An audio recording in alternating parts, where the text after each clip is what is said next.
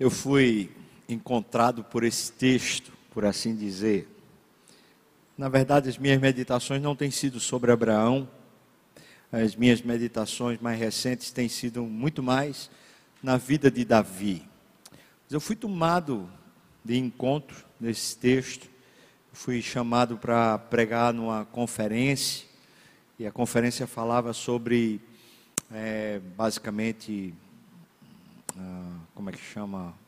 Hospedar, receber, acolher pessoas, era, era esse o tema, e eu fui levado para esse texto. E quando eu fui levado para esse texto, eu pensava que ia falar sobre acolhimento, sobre hospedar, mas descobri que é uma oração.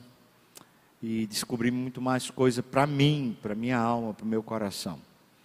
Eu guardei, na verdade isso faz um tempinho, eu guardei para o final do ano, para falar com você sobre esse texto. Abra sua Bíblia, por favor, nesse texto que está aí. É o texto de Gênesis, capítulo 18. É uma oração que Abraão faz, muito preciosa, que ajuda muito a gente a discernir também o nosso próprio coração. Gênesis capítulo 18, a gente vai ler, tá bom? E vai ler esse capítulo todo, tá? Com bastante atenção, diz assim a palavra do Senhor. Apareceu o Senhor a Abraão nos carvalhais de Manre, quando ele estava assentado à entrada da tenda, no maior calor do dia. Levantou ele os olhos, olhou, e eis três homens de pé em frente dele. Vendo-os, correu da porta da tenda ao seu encontro, prostrou-se em terra e disse: Senhor meu, se acho mercê em tua presença, rogo-te que não passes do teu servo. Traga-se um pouco d'água, lavai os pés e repousai debaixo desta árvore. Eu trarei um bocado de pão, refazer as vossas forças, visto que chegaste até o vosso servo. Depois seguireis avante. Responderam: Faze como disseste.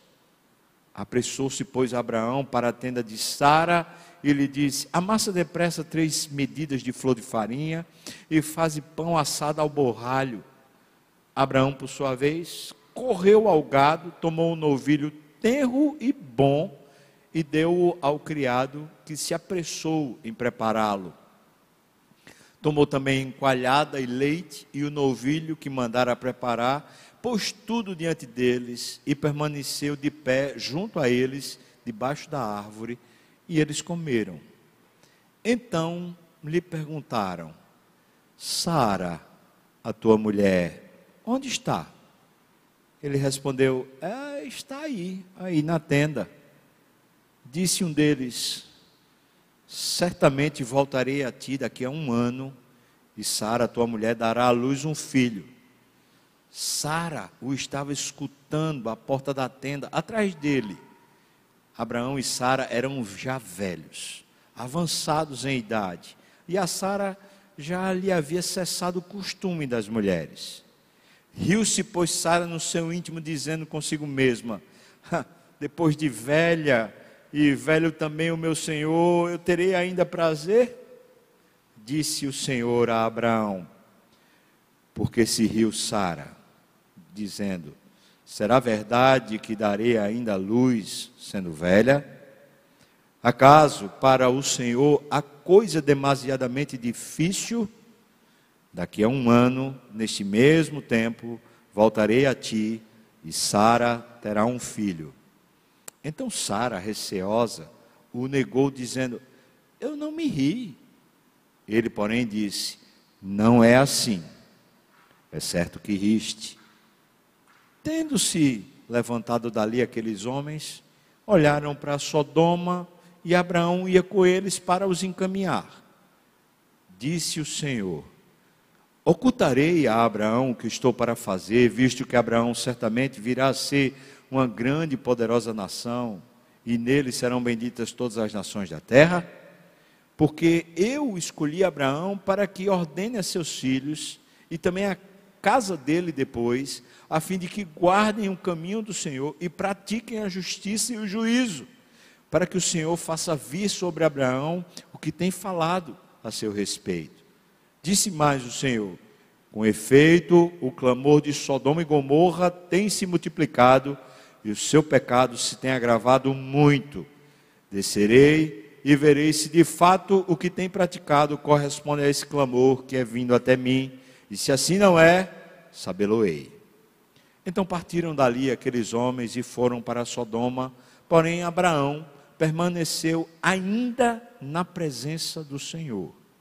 E aproximando-se a ele, disse: Destruirás o justo com o ímpio?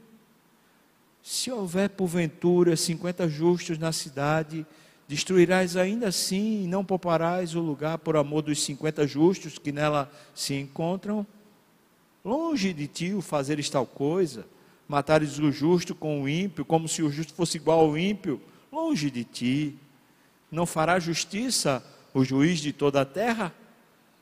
Então disse o Senhor: Se eu achar em Sodoma cinquenta justos dentro da cidade, pouparei a cidade toda por amor deles. Disse mais Abraão: Eis que me atrevo a falar ao Senhor, eu que sou pó e cinza. E na hipótese de faltarem cinco para cinquenta justos, destruirás por isso toda a cidade?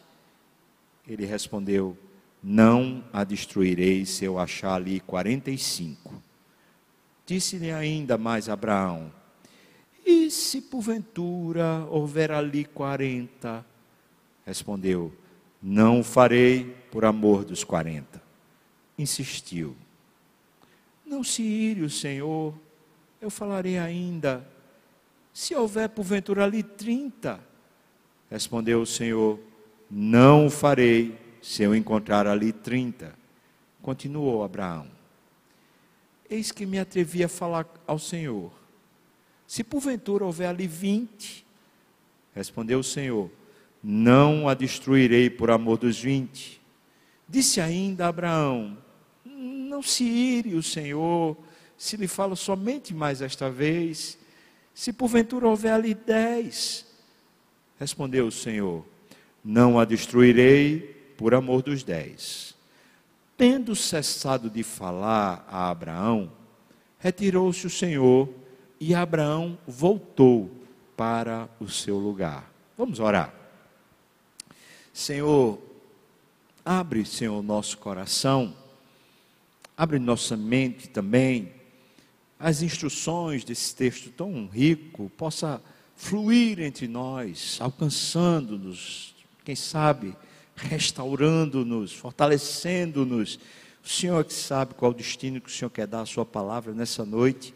Eu peço que eu seja fiel, que o Senhor tenha misericórdia de mim, me capacite, mas também teu povo aqui presente, alcance, seja alcançado pela tua palavra, Senhor. No nome de Jesus, amém e amém. Você percebe que é uma oração. Logo no começo não parece oração, porque Abraão está na porta da tenda quando de repente aparecem três pessoas e começa um diálogo. Mas à medida que o texto vai entrando, vai começando, a gente vai vendo que a conversa é entre Abraão e Deus. Ora, o que é oração? Oração não é justamente isso, uma conversa da gente com Deus. Essa história é uma oração. É um momento do encontro entre Adão, Abraão e Deus. Portanto, essa é uma história de oração. O que é está acontecendo aqui no texto? O texto diz para nós que Abraão, no maior calor do dia, ele estava na porta da tenda. Parece-me óbvio, né? Ele não estava dentro da tenda porque devia estar um calor insuportável. Na porta da tenda, na, naquela parte sombria, ele estava ali talvez para receber um pouquinho do vento, com quanto o vento do deserto também é quente, mas talvez ele estivesse ali por causa disso. Mas a verdade é que até chegar aqui, nesse ponto da história, quando a gente entende melhor porque é que ele está na porta da tenda, a história de Abraão não foi uma história que, para ele, na perspectiva dele, foi uma história fácil. Ele tem 75 anos quando Deus chama ele para poder ir para uma terra que ele não conhece, para que ele precise deixar parentela, ele vai. Quando ele chega em Canaã, a terra está seca é uma seca grande. Então ele resolve sair de lá da terra e vai para o Egito. Quando ele chega no Egito, que ele olha para aquela suntuosidade, para aquele tamanho da riqueza e o tamanho do poderio militar do faraó, ele chega para Sara e fala: "Você é uma mulher muito bonita, o faraó vai olhar para você, vai cobiçar você, então não diga para ele que você é minha mulher, porque senão vão me matar para ter você. Diga que é minha irmã." E Sara diz que é irmã dele, ele diz que ela é irmã dele também. E o faraó pega Sara leva Sara para os aposentos, leva para a cama. E aqui a gente começa a entender como a vida está sendo difícil para esse cara. Ele é um covardão, um bananão. Esse cara saiu de lá da terra, agora ele está com um casamento começando a se corromper. Imagine você, você chega nessa situação e você se esconde por trás da mulher. Imagina você, mulher, o marido se escondendo atrás de você e você terminando, terminando indo para a cama com um homem por causa da covardia do marido. Imagina a frustração de Abraão quando ele está pensando lá: o que é que eu fiz? Onde eu fui colocar minha mulher? Meu Deus, eu desgracei meu casamento, agora acabou-se. O que é que está acontecendo? Esse casamento começa a ter crise. E a crise é fruto dele ter, Abraão, ter ouvido uma mensagem de Deus dizendo: Olha, eu vou dar um filho para você, sai da sua terra, sai da sua parentela e vai para o lugar que eu te mostrarei. Abraão está vivendo na promessa. Abraão está vivendo na perspectiva de receber uma promessa de Deus, o cumprimento de uma promessa de Deus. Só que começa a azedar, a situação começa a ficar ruim o casamento já não está bem.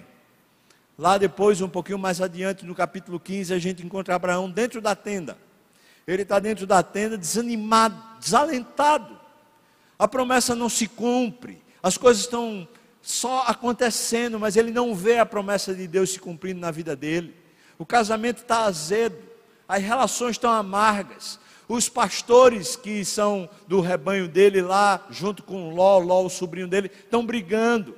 Então ele fica lá no, no meio da tenda amufambado, ele fica lá triste.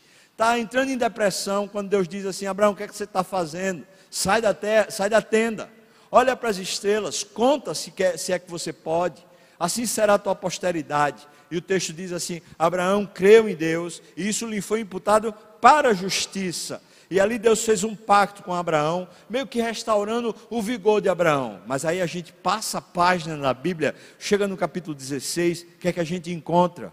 Encontra de novo crise. Qual a crise agora? A crise é entre Abraão e Sara. Sara não está conseguindo ter filho para Abraão. Eles estão tentando, mas nada acontece. Sara é estéreo e ela começa a sentir culpa e culpa profunda, falando assim: eu, eu não consigo acompanhar meu marido, eu não consigo abençoar meu marido, o meu marido vive frustrado porque eu sou um empecilho para ele, eu sou um problema para ele. Ele não consegue ter filho por minha causa, eu sou a culpada desse negócio. Aí está Sara todo entristecida de um lado, Abraão todo entristecido do outro, um distanciamento emocional entre os dois, por quê? Porque a promessa não se cumpre. Então Sara chega para Abraão e fala: Eu acho que é melhor fazer o seguinte: eu tenho uma serva aqui chamada H, por que, é que você não deita com ela? Você tem um filho com ela e o filho dela então será o nosso filho. O que, é que você acha, Abraão? Abraão diz: Tá bom, faça como você quiser. Então ele vai lá, se deita com H e tem um filho. Uma traição. Por mais que pareça que é costume, por mais que pareça que é uma coisa de só menos, é traição. Quem gosta, quem suporta, quem passa bem pela traição, é a segunda nesse casal. O casal está cada vez mais perdendo o vigor, perdendo a alegria, sendo magoado, sendo tocado, sensibilizado pelas circunstâncias atroz. A promessa não se cumpre. Agora está lá a, a Abraão com H e H fica grávida e agora ela tem Ismael. Quando a criança nasce, começa a crescer, Sara começa a sentir que a sua serva está destratando dela. E Sara chega para Abraão e fala: Eu não suporto isso. A minha serva está me distratando. Você teve esse filho aí para ser nosso, agora ela está cheia de direito aqui dentro de casa, ela vive brigando comigo, ela simplesmente me distrata, ela me humilha. Eu não suporto isso, Abraão. Você precisa tomar uma providência, precisa fazer alguma coisa. E Abraão de novo se acovarda. Ele chega para ela e fala: faça o que você quiser.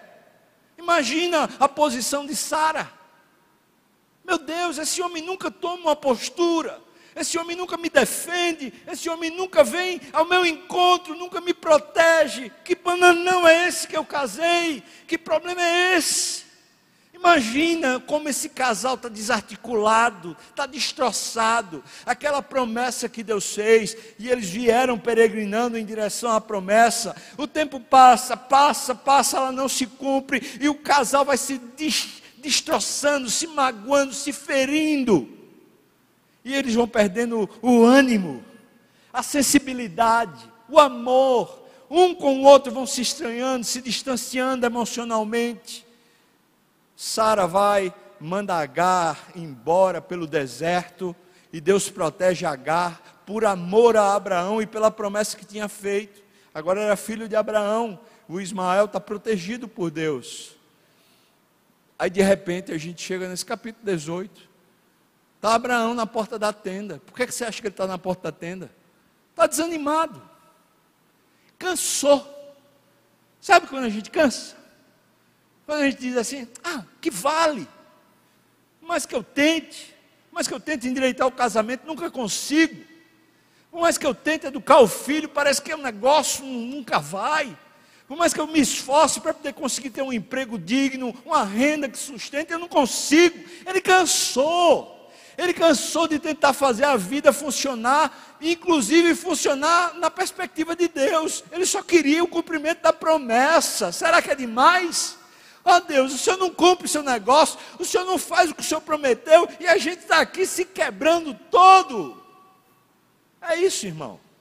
Você entendeu porque é que ele está na porta da tenda? Ele está super frustrado, magoado, sensibilizado, ele perdeu a alegria. É isso que está acontecendo. De repente, Deus vem ao encontro de Abraão. É lindo isso.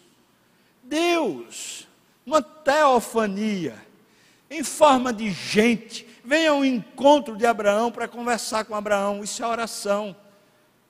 E eu não sei dizer, porque ninguém vai saber explicar, como é que Abraão, quando viu aqueles três homens, ele percebeu que era Deus que estava vindo ao encontro dele.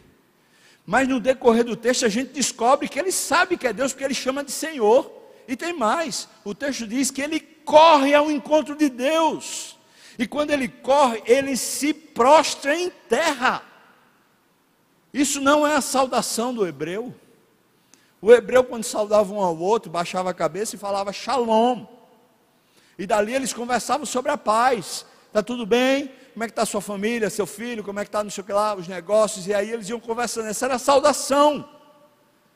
Mas Abraão, quando vê esse que é Deus, é rosto em terra e se prostra. Isso é oração.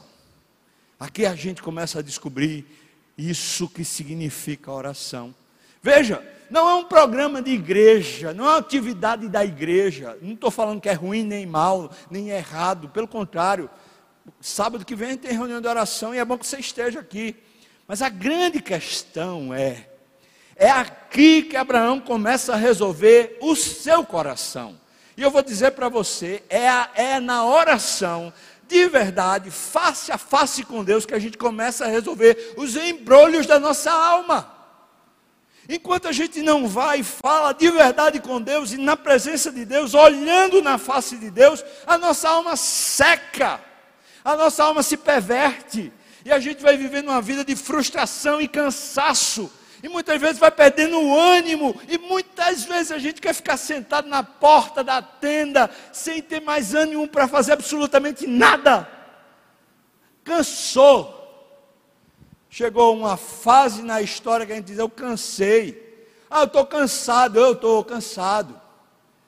Quantas vezes eu vi gente dentro de igreja que chega um certo momento na história e fala assim: Ah, eu já servi muito, eu já fiz muito, agora eu cansei. Cansou de quê? Quantas vezes eu vi gente nova, mas fala assim: Eu estou cansado, Chega essa época do ano, eu estou cansado. Está cansado de quê? Ah, porque foi muito pesado o ano, foi muito puxado o ano, foi muito esforço o ano. É igual a Abraão. E aí eu ouso dizer, como acontece com Abraão, o que nos falta não é um descanso, umas férias. O que nos falta não é ter um tempo para a gente sentar na porta da tenda e ficar respirando lá. O que nos falta é um encontro com Deus é uma visitação de Deus. O que nos falta é oração, é chegar e correr para a presença de Deus, como Abraão faz. Ele vê Deus, ele corre e se sacode no chão e fala: agora, agora eu preciso conversar. Faltando isso. Isso aqui não é programa de igreja, não.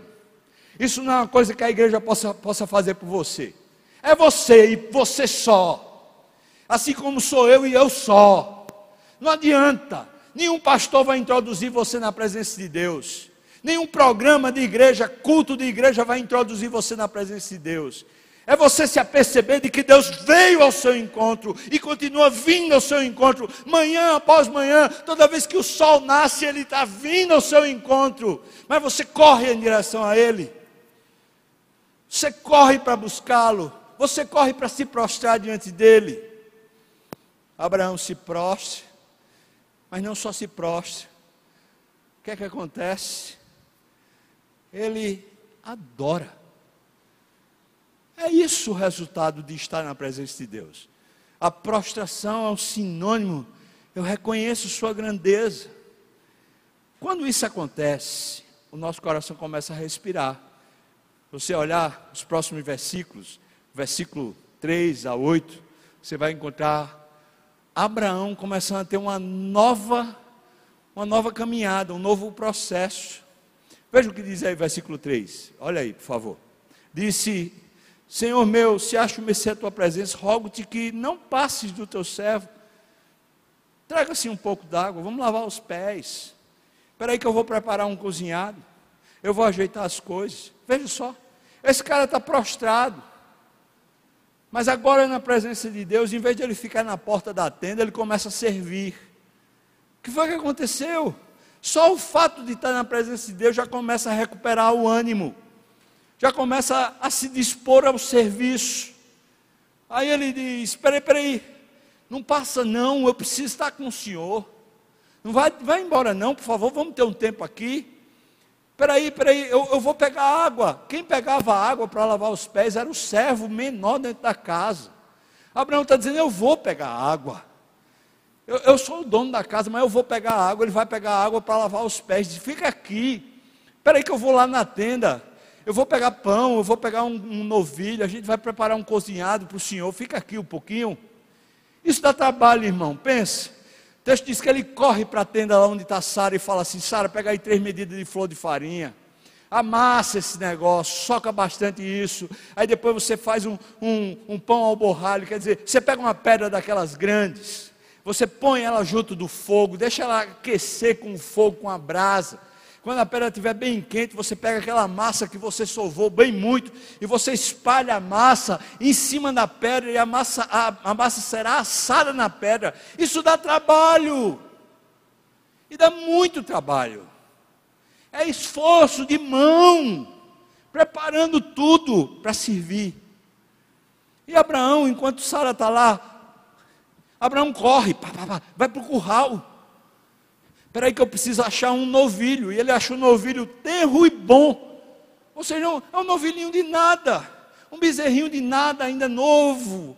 Pronto, pronto para crescer, não está pronto para ser abatido, mas ele diz: é para Deus. Ele pega e mata o novilho chama o criado dele e diz: Me ajuda aqui, porque eu preciso servir a Deus. Ele já está começando a mobilizar a casa ele está mobilizando a família. Esse homem já não está mais na porta da tenda, ele começou a servir.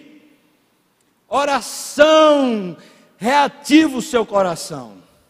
A presença de Deus começa a lhe aquecer de novo. Você diz: Eu estou cansado, eu estou frustrado, é muito, muito esforço, é muita dedicação. Eu vou, vou, vou, eu estou cansado, eu não aguento mais. É falta de oração, porque se você vai na presença de Deus, você é reativado. Você é chamado de volta à vida. E a família é incluída. E quem estiver junto é incluído a servir a Deus. Por causa da oração. Porque na verdade o que está acontecendo é um processo dentro do coração. Porque para Deus, irmãos, a gente não vai parar de servir, não. Não tem esse negócio de dizer estou cansado, não. Que diante de Deus a gente nunca é o workaholic, nunca. A gente é simplesmente um servo que Deus quer usar e usar e usar para a glória dele. Isso é que dá prazer à vida, é ser usado por Deus. Por isso, uma pessoa que é crente, mas está dizendo: Eu estou cansado, eu estou frustrado, eu estou desanimado, o que é que está faltando?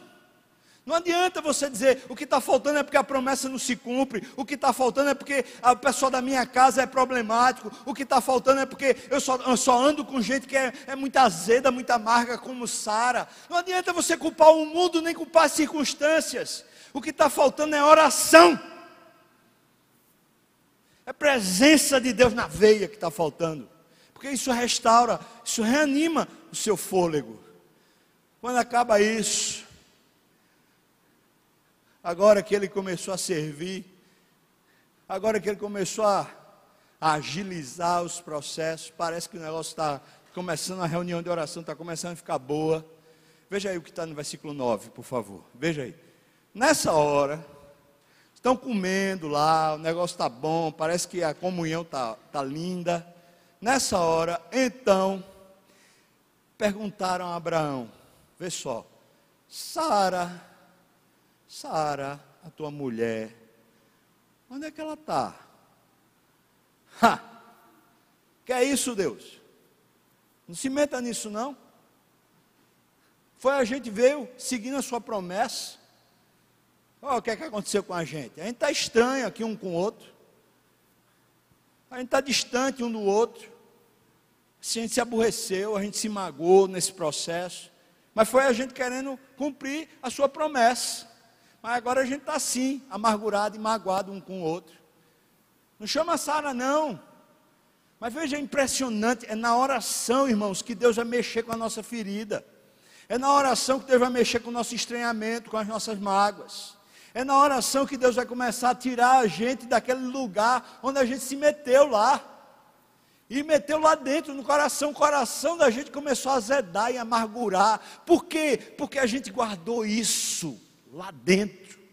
Enquanto a gente está na presença de Deus, Ele vai lá e começa a cavar e achar os destroços da nossa alma que estão corrompidos por mágoa, ressentimento e todo tipo de deturpação. Onde é que está Sara? Aí veja, Sara está do outro lado da tenda e faz-se de o vídeo de mercador, tipo assim, eu não estou aqui não.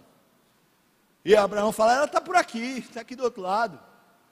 Ele diz: Deixa eu dizer uma, dizer uma novidade para você. Daqui a um ano vai ter criança nessa casa. Aí Sara fala assim: Oxi, isso é onda. Oxi, o que? Meu marido é velho. Entenda, é velho. E também eu, eu não tenho mais costume de mulher. E tem mais, eu não tenho mais nem prazer. Você entendeu? Não é possível que você não entendeu. Está aqui a descrição de como é que eles vivem sexualmente. Está aqui. Eles acabaram de dizer: a gente não dorme mais junto, não. A gente não tem mais nem carinho um com o outro. Não tem mais nada. Ela não tem mais nem o fluxo de sangue, nem Abraão tem mais nada. Está tudo adormecido. Vai ter alguma coisa daqui a um ano? Tem não. Sabe, é como Sara tivesse dizendo assim: Eu não quero mais acreditar, não. Toda vez que a gente acredita, o nosso coração começa a ficar azedo. A gente se decepciona, a gente se frustra. Eu não quero mais acreditar. Deixa eu viver com a minha mágoa.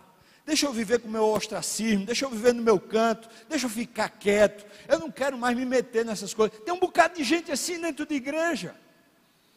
Tem um bocado de gente assim na família. Tem um bocado de gente assim com os amigos, diz: Deixa eu ficar quieto, eu não quero mais me meter, eu não quero mais estar junto, eu não quero mais. E Deus, quando você está orando, Ele vai mexendo nesse negócio, Ele vai mexendo nessa ferida. E Ele diz: Ô oh, Sara, você vai ter um filho, daqui a um ano você vai estar com uma criança aqui. Ela ri. Veja, ela ri, mas ela esconde que riu. Então Deus pergunta: Você riu? Foi? Ela fala: Eu não ri, não. Mentiu. Você acredita? Ou seja, o negócio é tão, é tão camuflado, o negócio é tão interno, é tão, é tão feio lá dentro, que ela mente a respeito das coisas que ela vive. Ela mente a respeito das emoções. Ela mente a respeito da vida para tentar fazer a vida ter sentido, ter alegria. Ela está vivendo para si mesma uma fachada, e ela está diante de Deus, e diante de Deus ela ainda mente. E Deus diz para ela: Não, Sara, eu estou vendo. Vamos encarar a realidade, vamos encarar os fatos, vamos encarar seu coração. Você se riu, mulher. É assim que você está. Veja que Deus faz questão, Deus não está passando na cara, mas Deus está tentando libertá-la. Como é que ela vai poder usufruir uma vida de Deus se ela vive embotada numa mentira? Se ela deixa que as emoções dela simplesmente sabotem a alegria da salvação. É na oração que ela se renova. É Deus indo buscar ela e ela agora conversando com Deus que ela começa a ter que trabalhar. É esses sentimentos ruins que tomaram conta da alma dela. Deus começa a mexer. A gente vai para a oração de verdade. A gente vai na vida conversar com Deus de verdade. E Deus vai mexer onde precisa ser mexido. Aí você pode dizer assim: ah, eu, que, eu é que não quero. Isso aqui é um motivo para eu não orar. Eu vou querer lá que Deus fique mexendo nas minhas feridas, mexendo nos meus sentimentos, mexendo nas minhas mágoas. Mas veja, todos esses sentimentos são eles que estão sabotando você.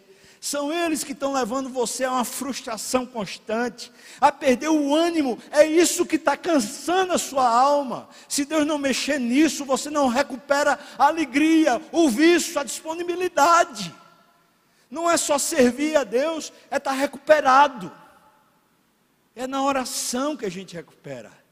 É quando a gente está diante de Deus de verdade, falando com Deus de verdade, que a gente começa a recuperar. Aí a gente chega numa. Essa, essa parte, a partir do versículo 16, é linda. Veja, veja o que Deus fala aqui. Então, eles se levantaram, estavam indo em direção a Sodoma, e Abraão estava encaminhando eles em direção a Sodoma. Aí veja o versículo 17. Veja aí, por favor, versículo 17. É lindo. Deus conversando com os anjos aqui. Estão, conversando entre eles e Abraão está presente, está ouvindo. Ele diz assim: Eu vou ocultar de Abraão o que eu vou fazer agora. O que é que Deus está indo fazer? Deus está indo exercer juízo. Preste atenção. Deus vai exercer juízo. Aonde? Em Sodoma. Mas o que é Sodoma para Abraão? Sodoma é a terra do seu sobrinho filho chamado Ló. Ló é o único filho do coração de Abraão.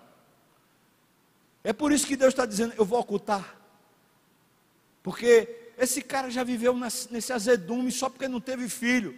Eu vou para a terra do filho postiço dele, eu vou para a terra dele lá, e eu vou para matar, para juízo. Eu vou ocultar isso de Abraão, e a resposta é: não, eu não vou ocultar. Mas por que eu não vou ocultar? Veja aí o versículo 19. Veja o versículo 19. Eu não vou ocultar porque eu escolhi Abraão para que ordene aos seus filhos e também a sua casa depois dele, a fim de que guardem o caminho do Senhor e pratiquem o quê? Pratiquem o quê, irmãos? A justiça e o juízo. Eu não vou ocultar porque ele precisa aprender. Eu não vou ocultar, porque ele precisa aprender como é que se caminha com Deus. Eu não vou ocultar, porque isso faz bem a ele. Mas a notícia é ruim, mas isso faz bem a ele. Ele diz: Eu estou indo, Abraão, lá em Sodoma e Gomorra, para conferir se a iniquidade deles é do tamanho que chegou para mim. Porque lá no céu a, a iniquidade deles é horrível podre e eu preciso destruir. Então eu vou lá para conferir se é isso mesmo. Abraão fala: Ah, não. Pelo amor de Deus. Eu estava até bem aqui, já estava começando a me recuperar. O Senhor mexe de novo numa ferida. Faz isso não. Deixa meu sobrinho lá. Deixa ele, por favor. Então Abraão vem com recursos. Veja, o recurso. Se tiver 50, o Senhor vai destruir. Como é que o juiz de toda a terra vai exercer isso aí, uma injustiça? Disse: Não, não vou destruir se tiver 50. 45, 30, 20, 10. Veja, irmãos, não mudou a sentença, não mudou o caminho de Deus. Mas então por que essa conversa entre Abraão e Deus? É porque essa conversa foi o processo de Abraão digerir o que Deus tinha para fazer. Ou seja, foi em oração que ele começou a digerir a má notícia que vinha. Deus não ocultou, é na oração que muitas vezes a gente descobre, descobre a justiça de Deus. É muitas vezes essa notícia que vem, que abate a gente, que abala a gente, o desemprego, uma perda, uma doença, aquela doença que veio para destruir mesmo uma situação irrecuperável no casamento, uma situação irrecuperável com um filho, uma prisão, um problema grave social, todas essas coisas, quando vêm, arrasam com o nosso coração. E às vezes, para a gente digerir, a gente fica muitas vezes ressentido com Deus e não digere. É como se aquele negócio afastasse a gente de Deus. E quando a gente fica na igreja, a gente fica pro forma a gente não se dedica, a gente não vai realmente aos fatos, a gente não vai e se entrega de verdade. Mas a oração, ela é o processo digestório, é o processo onde você começa a, a, digerir a obra de Deus em você, e a obra de Deus no mundo, e o juízo de Deus. Sabe por quê? Porque Ele pôs você na terra para ensinar aos seus filhos e ensinar à sua posteridade a justiça e o juízo de Deus. Ou seja, as más notícias não serão ocultas de nós, elas precisam vir, mas elas vêm não para o nosso mal, elas vêm para nos edificar na justiça, para fazer o nosso coração mais reto e fazer a nossa história mais reta, a história dos filhos e de todos os descendentes nossos. É bênção de Deus, conquanto seja debaixo de juízo. Mas como se digere? Se digere em oração pelo menos com Abraão. Nessa conversa, Deus foi para Sodoma, os anjos chegaram lá, Ló teve que abrigá-los dentro de casa, e enquanto eles estavam lá dentro da casa de Ló, os habitantes de Sodoma e Gomorra ficaram batendo e quase arrombando a porta da casa de Ló, porque eles queriam levar os anjos para a praça pública, para sodomizar os anjos. Tamanha iniquidade desse povo. Abraão não sabe nada disso. Deus protege Ló, Deus tira Ló da cidade, Deus tira as filhas de Ló da cidade. E ainda diz: não olhem para trás, a mulher de Ló olha para trás e sofre o juízo de Deus. Ou seja, Deus estava protegendo Abraão e protegendo até essa família de Abraão. Mas como é que Abraão resolve isso? Resolve orando falando com Deus sobre aquilo que ele não entende. Se eu não entendo como é que está acontecendo isso comigo, se eu não entendo como é que está acontecendo isso com meu filho, se eu não entendo como é que está acontecendo isso com minha esposa, se eu não entendo como é que está acontecendo isso com o Brasil, eu não entendo como é que está acontecendo isso, e assim você vai. Senhor, será possível? Será que o Senhor é justo deixando essas coisas acontecerem? Como é que pode ser justo? Irmãos, Deixe-me dar um testemunho. Eu tinha 18 anos, você sabe disso. Tinha 18 anos, tinha pego um ônibus para ir para casa. Era meia-noite. Eu estava saindo do aniversário de 15 anos. De repente entraram três assaltantes no ônibus. Eu não reagi, eu não fiz absolutamente nada. Eu dei meu relógio e eu dei o meu, meu, minha carteira. Naquela época nem celular tinha. Eu dei meu relógio e dei minha carteira. E um, um dos assaltantes que estava completamente ensandecido dentro do ônibus pegou o revólver e atirou em mim. Ele atirou no meu abdômen. Eu fui parar no hospital, fiz cirurgia, depois eu fiquei acamado um mês no hospital. E lá no, no hospital fiquei entre a vida e a morte. Tive que fazer outra cirurgia. Nessa outra cirurgia eu tive morte clínica. E de repente, depois dessa segunda cirurgia, chega a notícia para mim de um, de um dos médicos, fala assim: Quando a gente abriu você a segunda vez, a gente descobriu que a bala tinha pego numa veia do seio da sua perna. Foi aqui no abdômen, mas uma veia que vem da perna. E a gente teve que segurar essa veia. Você perdeu essa veia. E agora sua perna está um bombo. De verdade, a minha perna eu não conseguia nem ver o pé. Ela estava toda inchada assim, ó. E eles falaram: vamos, vamos ver se recupera. Você é novo. É provável que recupere. Mas se não recuperar, a gente tem que arrancar a perna. Eu falei assim, e se recuperar, eu volto normal? Ele falou, não, não volta normal. Você vai ter que usar meia de compressão o resto da sua vida. Eu falo, mas sou atleta. Nessa época, irmão, tinha vindo um, um olheiro aqui da seleção brasileira para olhar, para me olhar jogando. Eu estava doido para voar, doido para ir embora. Eu sei que com a altura que eu tenho não ia, né? Mas eu estava querendo, sonhando. Eu tinha 18 anos. Aí chega a notícia. A notícia, Acabou-se essa carreira de handball, essa, de, essa, essa carreira de jogador, acabou-se, você não é mais nada. Se andar, fique feliz. Ah, você não imagina como era meu processo lá naquela cama. Entubado, sem poder virar a cabeça, só olhando direto para a janela, olhando para o lado onde tinha uma janela. Revoltado. Minhas lágrimas que escorriam eram quentes de ódio ódio. Quando meu pai está dentro do quarto e vem me dar notícia e fala assim: Olha, Fubá, deixa eu dizer uma notícia para você. Fala, pai. É o seguinte: a polícia achou a gangue que atirou em você, que estava assaltando lá. E aí o delegado perguntou para mim: o delegado era vizinho da gente de, de porta de casa. Perguntou para mim: Você quer que a gente apague essa quadrilha? Aí eu falei: É claro, né, pai? O que, é que você acha? É claro, né, pai? Doido para meu pai dizer assim, foi, eu mandei apagar. Eu me sentir vingado. Sabe o que meu pai falou? Meu pai nem crente era. Meu pai chegou e falou assim: só Deus, só Deus é que sabe o dia da morte, só pertence a Ele a morte da gente. Eu disse para ele: não, prenda, mas não mata. Rapaz, o que, é que você acha que eu fiquei?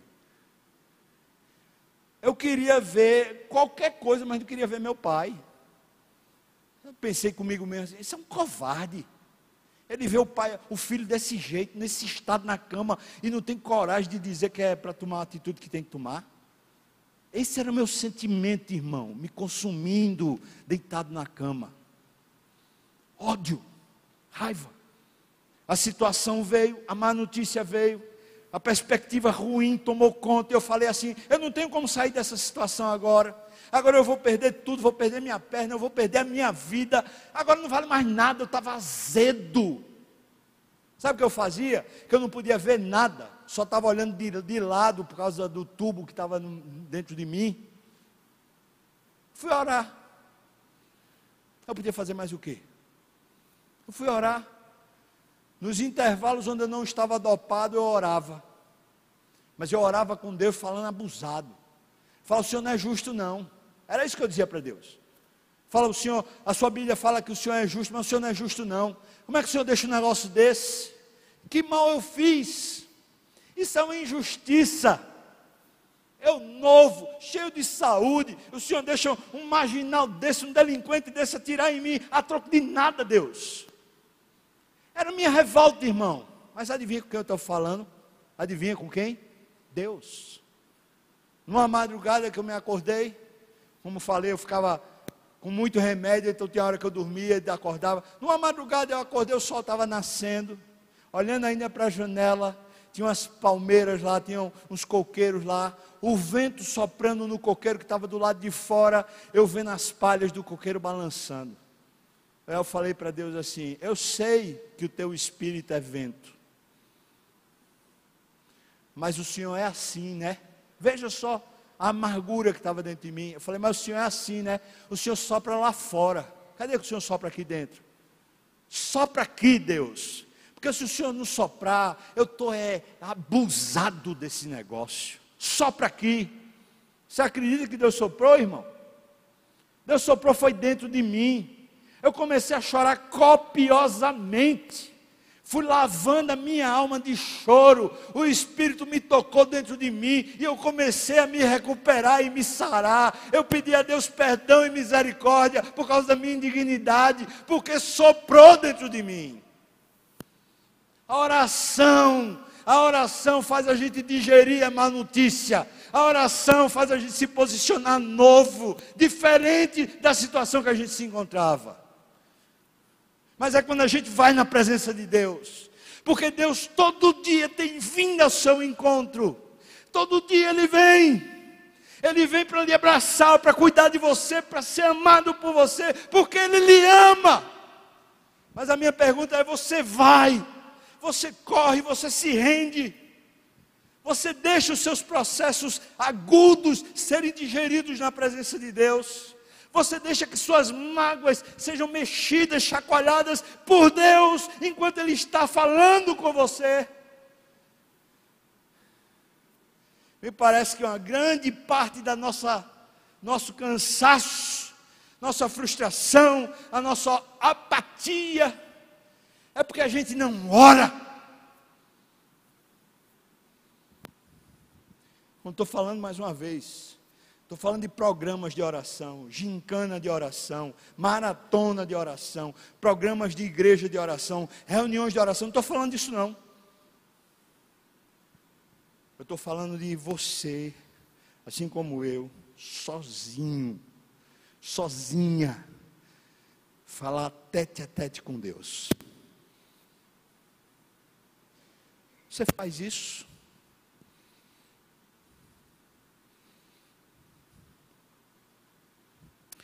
Dali a um ano, Isaac está lá. Um ano. A notícia boa chegou.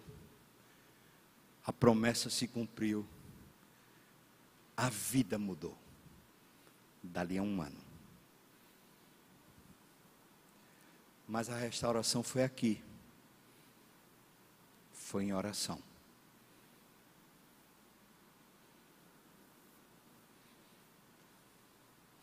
Você ora. Olha, eu tenho uma maior resistência, Deus sabe, para falar sobre oração, porque eu sei, quando a gente fala de oração, a gente põe culpa na cabeça das pessoas. Eu não quero pôr culpa. É por isso que eu escolhi esse tema ali, porque precisamos orar. Não é para você ter culpa, para você sair daqui dizendo, poxa, eu nem oro. Não, esquece isso. Estou querendo dizer para você o privilégio que é esse negócio, a riqueza que é esse negócio, o poder que tem nesse negócio. Eu descobri na minha vida pessoal, não tem nada a ver com mais ninguém, que quando eu saio para caminhar, quando eu saio para poder correr por aí pelas ruas de Recife, nas ruas, irmãos, vez por outro um, um crente nosso aqui da igreja me vê andando por aí ou correndo por aí, parece um doido porque eu estou falando com Deus. Deus sabe, e aqui o testemunho é diante dele. Quantas vezes que eu andei por ermos, por lugares aí esquisitos, porque eu precisava gritar, eu precisava esbravejar. Isso sou eu, não quer dizer que ninguém mais tem que ser assim. Mas esse é o meu caminho com Deus.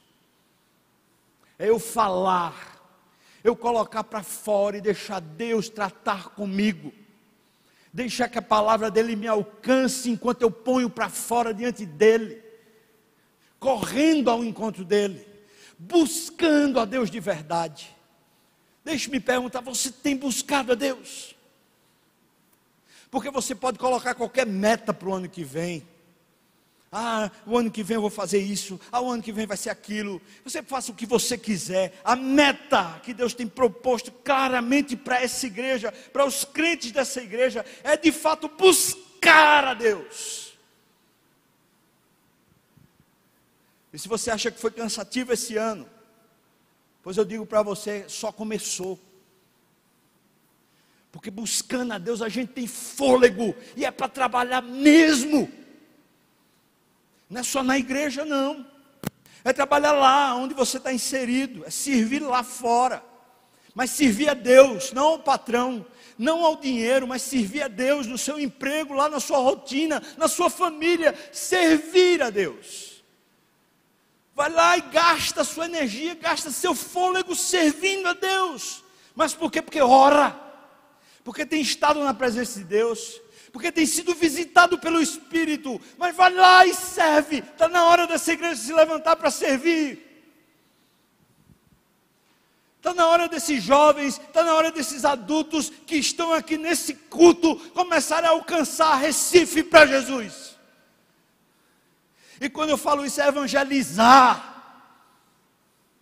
é pegar o perdido, o cara que trabalha com você, o cara que está na universidade com você, o cara que é seu vizinho e começar a traduzir para ele a Bíblia. Você quer conhecer a Bíblia? servir a Deus. Servir a Deus aqui na igreja também, nos ministérios da igreja, no lugar onde Deus pôs você. Não perca a visão, você não está servindo a homens, você não está servindo a pastor, porque se for para mim, no nome de Jesus, saia dessa igreja. Eu não quero ninguém aqui nessa igreja servindo a mim. Eu não sou digno. O Senhor Jesus é. Mas se é para Ele, então, no nome de Jesus, crie coragem e vá se esforçar o máximo.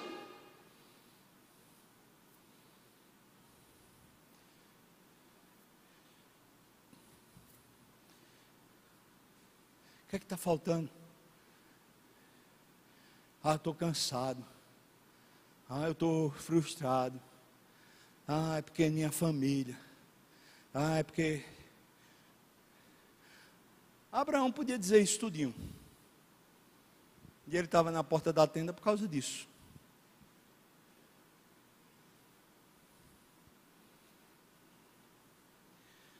A oração restaurou ele. Trouxe ele de volta ao trabalho. Trouxe ele de volta à família. Voltou a ter prazer ou não? Ou você acha que esse filho foi de proveta? Hã? O que, é que você acha? Voltou a deitar junto com a esposa. E de noite estava lá agarradinho os dois. Hum. Cem anos, irmão. Mas estava lá, o velhinho estava lá. Voltou a ter prazer. Restaurou a família.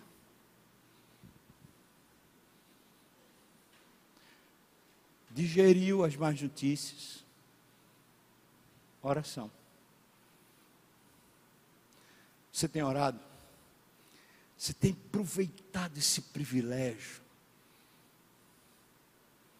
Esse grande privilégio? O pessoal do louvor pode vir para cá. Eu queria fazer um desafio para você. Desafio para para uma jornada, não um desafio para um momento, mas para uma jornada.